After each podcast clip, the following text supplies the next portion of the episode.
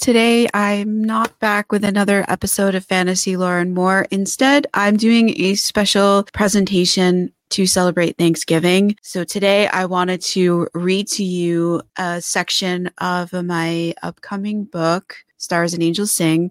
There's a whole section that deals with Thanksgiving and stories that I've written over the years and poems about what Sarn and his family get up to during Thanksgiving. So I wanted to read some of that for you as a special treat. And there'll be information in the show notes or the description about how you can get your hands on a copy because this one is going to have an audiobook and I'm trying to license some music for it. But more on that later. Let's go to the story. This section of the book is called The Stories We Tell. The Stories We Tell. Hi, readers. Before we dive into this tale, I wanted to tell you two related stories that I promise do connect to the larger narrative. Yes, this is Ran, and yes, I already had my say, but since when did that ever stop me from taking over? This is a fun story that I argued should be included. And no, it's not written in verse. This story ran in our newsletter in November 2018, and it really does belong in this collection. It's also a true story. This really did happen exactly as written. So here it is.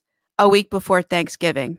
Twas the week before Thanksgiving in America, and all through the town, snow started falling, making everyone frown. Business owners hemmed and hawed and finally quick guffawing at the preposterous storm hitting the town. Worried employees stood by the windows making such a palaver their bosses told them to go. Onto the clogged roads they went, skidding on ice and the snow fast covering the town. A sea of taillights stretched onto the horizon, making everyone groan. No road was clear, there was no escape, so our brave little scribe hunkered down and drove into the night.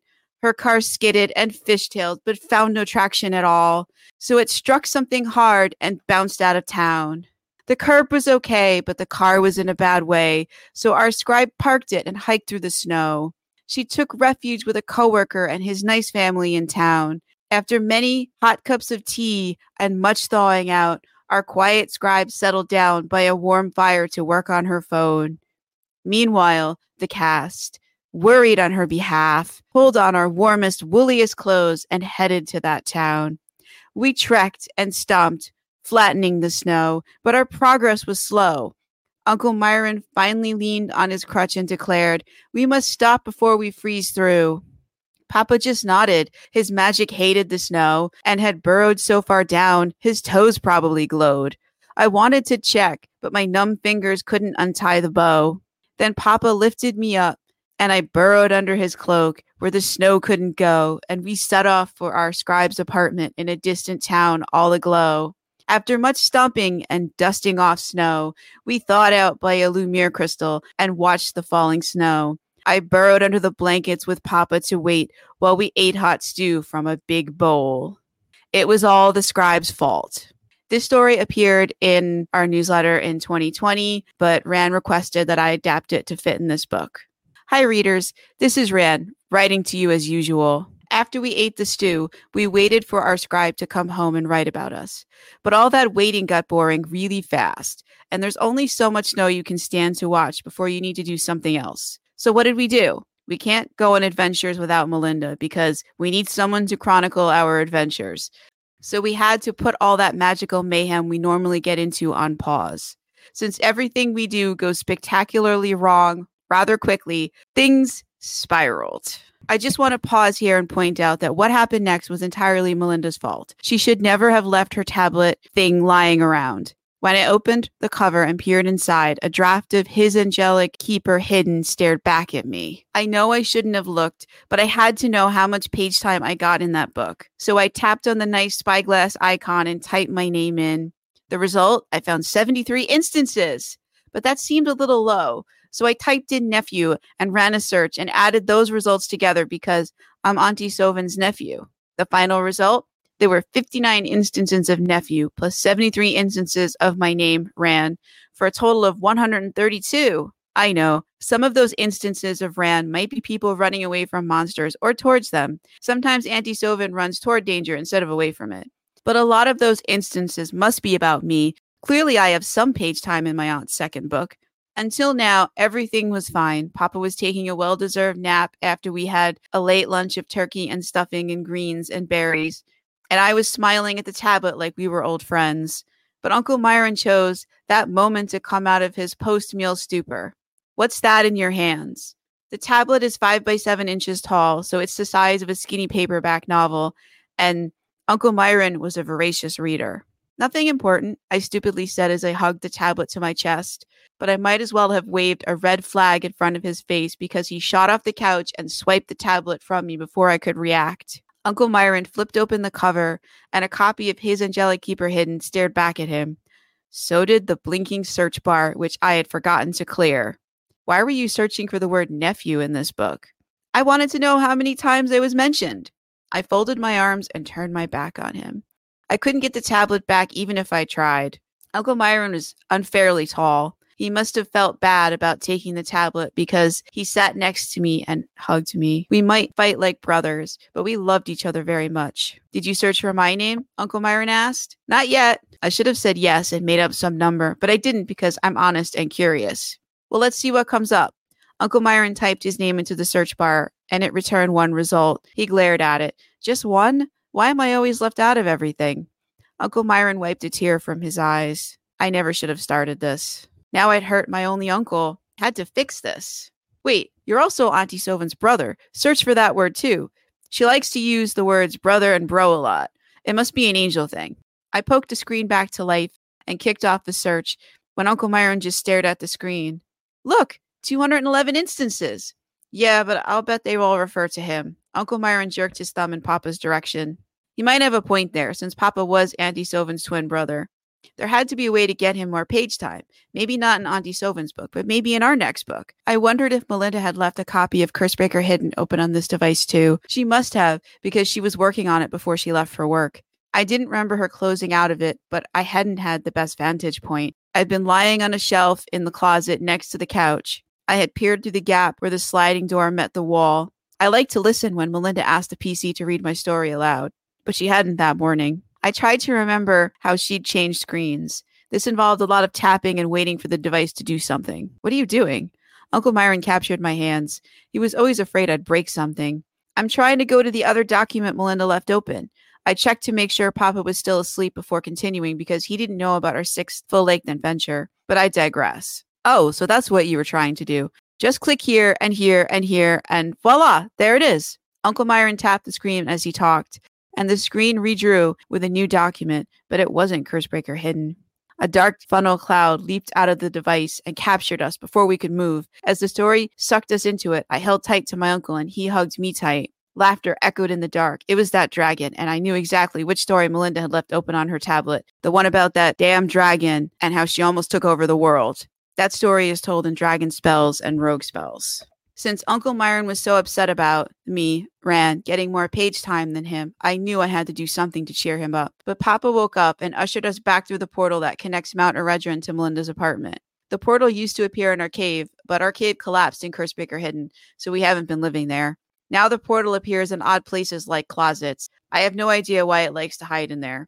Since the portal doesn't talk and probably isn't sentient, I can't ask it why it does that either. So we trooped out of the portal and into a linen closet. Papa flung open the door and we went to his room in Nolo's suite. I shared it with him so he could keep an eye on me. As Cursebreaker Trapped and Cursebreaker Revealed show, I need constant supervision or I get into trouble. But trouble was the furthest thing from my mind that night. Since Uncle Myron loves reading to me, I asked him to read me a story, but not just any story. I wanted to hear a story about turkeys, since I kept overhearing Inari, Nolo's wife, and Narul, Nolo's son, talking about them. I knew that would bring a smile to his face, and it did. But things took a turn on the next night, where this next story takes place. I promise this all relates to the stories that follow. Turkey monsters don't exist. I want to hear another story about a turkey monster, but this time I want to hear one about Papa fighting it, I announced to the room. Uncle Myron had to know at least one more besides the one he read me last night. There must be lots of turkey monsters since the birds look so weird. They were perfect for monster making. I never fought a turkey monster. There's no such thing. Papa folded his arms, but he glared at Uncle Myron like he knew who put the idea of turkey monsters in my head. I might have read him a book about a bird like monster, and I might have changed it to be a turkey just because he's actually seen a turkey. Uncle Myron gestured to me like I was the culprit. So I scowled because it wasn't my fault that story was so fun and interesting. Now I needed a sequel. Still, I never fought a turkey monster. Turkeys don't become monsters. Papa paced the small room as he often did when vexed. There could be a turkey monster if a turkey walked into a puddle of bad magic. Then the bad magic would rise and cover the turkey and turn it into something bad. The turkey monster would then come after me and you would fight the turkey monster to save me. I gave Papa my best puppy dog look, complete with wide, innocent eyes, and I stuck out my lower lip and it quivered. Of course I would. You're my son. I'll always save you. Papa crouched down and put his arm around me because that's what I wanted him to do. But there's still no such thing as a turkey monster. He was really stuck on that for some reason. No, but there could be. You don't know what magic is creeping around the forest. A couple of turkeys could walk into it and turn into monsters. Anything is possible. I threw my arms in the air to emphasize my point. After all, we lived under a mountain surrounded by an enchanted forest, and the room was lit by magic glowing rocks. If a turkey turned into a monster, and I'm not saying it would, but if it did, why would it come here? That's the part I don't understand. Papa scratched his head as he often did when he was confused. Well, it has to go somewhere. So why couldn't the turkey monster come here? It was logical in my mind, but Papa just stared at me like I was the crazy one when I most certainly wasn't. Meanwhile, Uncle Myron laughed so hard he fell over. Did I mention we were sitting on the floor while having this conversation? Because we were. At the end of Cursebreaker Revealed, our living situation changed dramatically. And we still aren't sure if this change is permanent yet because it's only been a few months. I'm not sure why we sat on the floor. I think Papa still wasn't used to having actual furniture we could sit on because we lived in a cave for years with only a mattress and a stool. So we used to sit on the floor most of the time. But now we had padded chairs and a real bed. I liked the bed. It had a soft mattress and a warm blanket. Did I mention I share a room with Papa now? I do. And Uncle Myron has his own room, but I'm getting ahead of myself. Come on, it's time for bed. No more talk about turkey monsters. Papa had enough story time, so he rose. Usually he'd sit around for longer and listen, but I guess the turkey monster thing really bothered him. Did that mean there was a turkey monster? Did he meet it before I was born and just didn't want to tell me? I'd have to corner my uncle later and find out. Before I could argue for another story, Papa picked me up and set me on the bed. He was serious about bedtime. Was this because of the new rules that came with our new living situation? He was never this strict before. Maybe he was strict tonight because I'd snuck out and had my own little adventures in Cursebreaker Trapped and Cursebreaker Revealed and two of those adventures didn't go well. I needed a rescue from the last one, and Nolo found out about me. Maybe I could meet all Papa's work friends now, but Papa might still be mad at me for forcing that on him before he was ready to deal with it. Well, he should have found a solution sooner. I don't want to go to bed, I said around a yawn. It was dark outside the window. Yes, our new room had a window, and I could see the stars twinkling in the sky. Since we were pretty high up, I couldn't see the forest or anything else, just the stars in the sky. I know, but it's late. You should go to sleep. Papa crossed to the window and pulled the drapes closed. Did I mention our window came with drapes? They were long and they kept the sun out in the morning, so we could sleep late when Papa wanted to. Papa stayed by the window for a long moment and something said, Gobble, gobble. Did you hear that? Uncle Myron rose and walked to the window. It was just the wind. Papa fiddled with the drapes and tugged them a lot harder than necessary, making the curtain rod shake. I don't think that was the wind because I distinctly heard gobble, gobble. Uncle Myron grinned. Do you know what creature makes that sound? I threw off the covers, but Papa rushed over to tuck me back in. He was serious about this bedtime thing. No, what creature makes that sound? My uncle asked, even though he knew the answer already. A turkey monster! I crooked my hands so they looked like claws. We should go downstairs and make sure there's no turkey monster wandering around the meadow. I threw the blankets off me again. Papa covered his face with his hands and groaned. I don't know why he wasn't excited about a turkey monster. If you see a giant turkey lurking in your yard, stay away from it because it could be a turkey monster. The turkey monster. See, I told you it all connects. You'll have to read on to see how. The stories and poems in this section concern the events that took place around Thanksgiving that led to the Christmas story, including that time the Rangers faced a turkey monster and Mount Eredron's first ever pumpkin chucking contest. I argued for their inclusion. You've been listening to an excerpt from Stars and Angels Sing, my latest book, which is a collection of short stories, scenes, vignettes, and poems that have to do with Sarn and his family celebrating Thanksgiving, and then a much longer section about them celebrating Christmas. We'll give you the blurb in just a minute, and then Ran wants to explain how this came about. I just wanted to also note that this version, which I'm putting out this year, is an expanded version. It is 30% longer than the previous edition. So if you had the original version, there is a whole bunch of stories that are not in the version that from 2016. Okay, Ran is taking the microphone away from me. So down in the description, there's links. You can get a copy and I hope you'll check it out. I don't know if I'll put this on retail stores. It's something really special. It's and really personal to me. It's it's not really something for a mass market release. It's something I wanted to do for the fans and also for myself. It, this is where the whole Curse Breaker series began. I wrote most of the stories and poems and vignettes in this book before the Curse Breaker series really existed. They were still in my head percolating, but they weren't written out. I didn't finish Curse Breaker Enchanted till after I wrote a lot of what's in there. There's a few newer stories that are included that came out later that relate directly to it. And I have to agree with Ran, who told me they need to be part of it. He's right. When I was reading them along with the bulk of this book, which is from 2016, it really does fit right in as if I probably did write it with this in mind. I just don't remember. it's been it's been years. So I hope you'll check that out. Thank you. Right, here's Ran before he tugs the microphone away from me. What stars and angels sing about? Sarn lost his home and found a temporary one. That story is told elsewhere.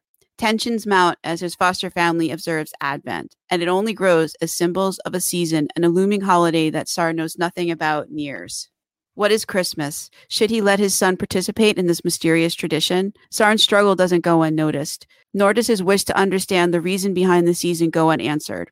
With help from Santa, an Iceman, and some determined fairies and other holiday favorites, Sarn and his son discover the heart of the season and build a new tradition. This story is told in a series of vignettes and poems that build upon each other to tell a fantastic adventure of a father and a son.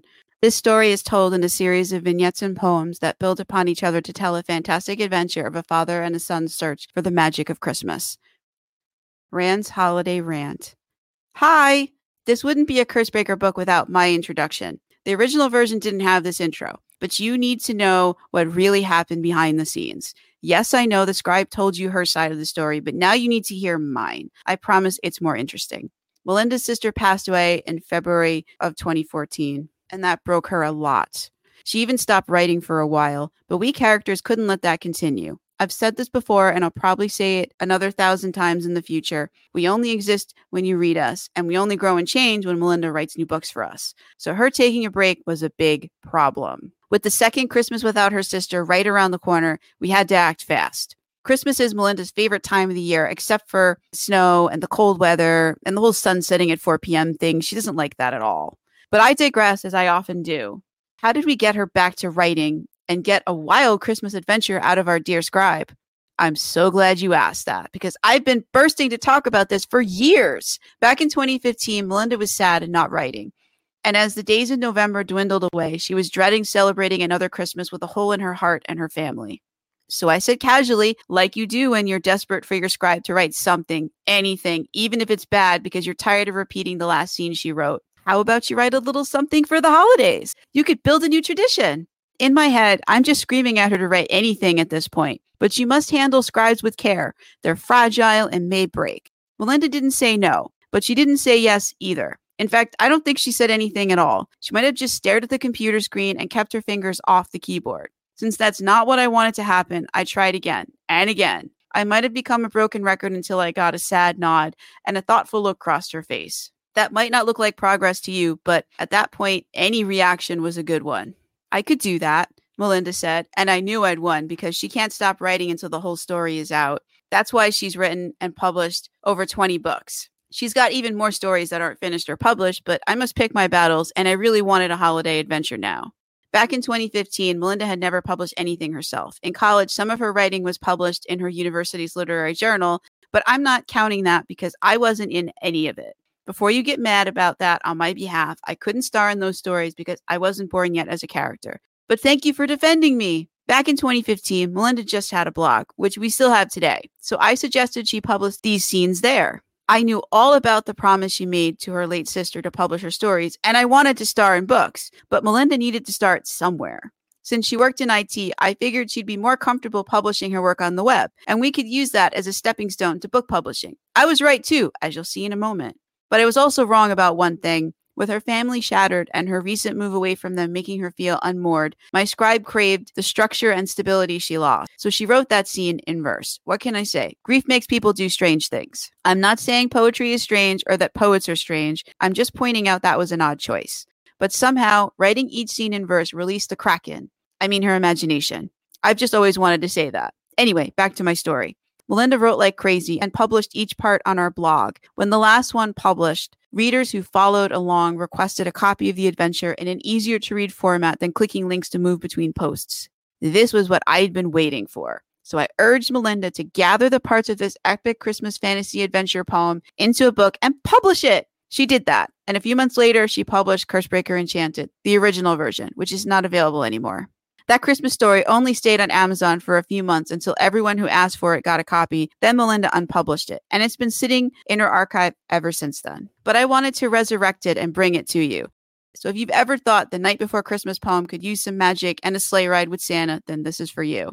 Yes, if poetry isn't for you, don't worry. Melinda plans to do a version of this adventure that's not a poem, but a regular doorstopper of a book like all our others. Papa just needs to turn 21 first. And he might be avoiding that and driving Melinda crazy, but she's trying to box him in so he can't keep wriggling out of that story. More on that developing situation as details become available.